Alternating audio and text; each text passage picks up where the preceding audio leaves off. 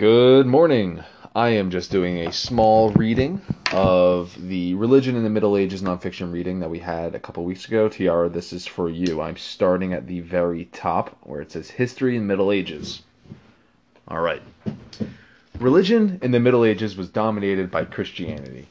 It is the era in which the great cathedrals of Europe were built and the Catholic Church started its universities in Paris, Tübingen, Cambridge, and Oxford. Mm. During the Middle Ages, the Catholic Church was the only church in Europe. The laws of the land and leading roles in the government were all in the hands of the leading church leaders like bishops and archbishops. It was an era when the vested powers in the hands of the Pope were so great that he could even excommunicate a king for a misdeed. From birth to death, the life of the medieval people was dominated entirely by the church and many religious institutions to gain power and wealth. Sorry for that. Large cathedrals were built when the traditional Roman style churches became insufficient for accommodating the increased population by the 12th century. Lausanne Cathedral and Regensburg Cathedral are among the most famous ones built during this age. They are known for their architecture.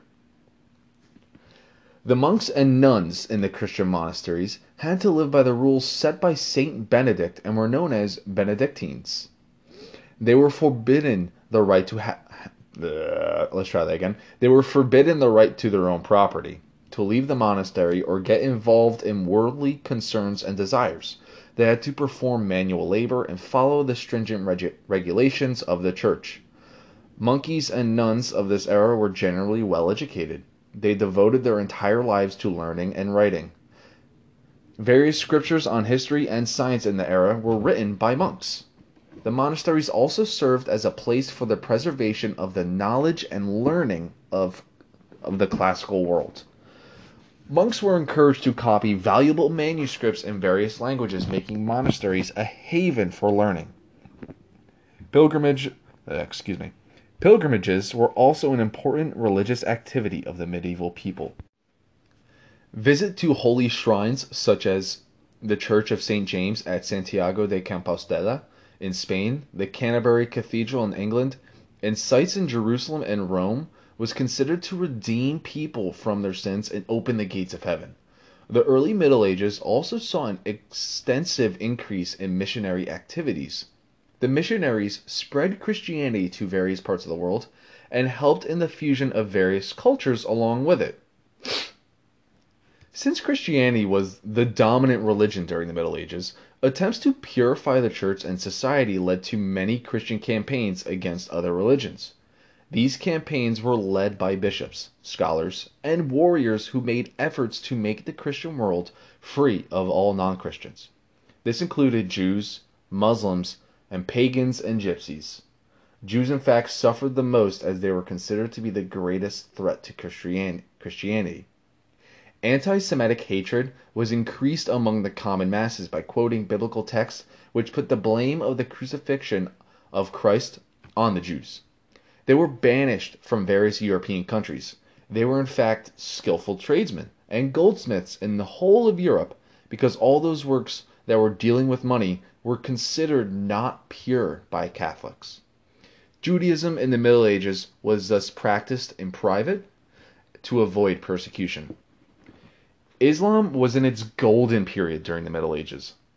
The philosophers, scientists, and engineers of the Islamic world contri- contributed greatly to the knowledge, arts, civilization, and architecture. The spread of this religion was perceived as a threat to Christianity. The Muslims were increase were increasing their territory and fighting wars with Christian and Hindu rulers. The Pope Urban II in 1095 proclaimed a holy war against Islam with the conquest of Jerusalem by the Islamic Turks. The church very subtly played on the psychology of the common people by giving them assurance that their sins would be forgiven if they would fight for this holy war, too. Thousands of innocent lives were taken in the name of religion. Disagreements within Christianity itself were reason enough. The church would call a bad Christian a heretic and his belief as heresy. A heretic would generally be burnt at the stake. During the later Middle Ages, the law of Europe was governed by the Church. An entire jurisdiction was exercised by the church which protected the, the widows, orphans, and helpless and also dealt with offenses. The church could exercise its jurisdiction in collaboration with the secular courts. The church also penalized a number of religious offenses like heresy, sorcery, uh, apostasy, and sexual sins. Matrimonial cases, too, were considered like matters relating to the legitimacy of children, recording of marriages, wills, and personal property. Various religious orders were followed by the Catholic Church, of which the Benedictines and Sister Cistercians, let's go with that, were most popular. The Benedictines, or followers of Saint Benedict, wore black robes and lived in monasteries built in towns or in the countryside. On the other hand, the Cistercians wore white robes and remained in remote areas to avoid distraction in their prayers. A new order was found towards the later Middle Ages by the name of friars for spreading Christianity. The friars also took religious vows and lived in religious communities. But unlike monks, they could leave their priorities every day for spreading their religion to the masses.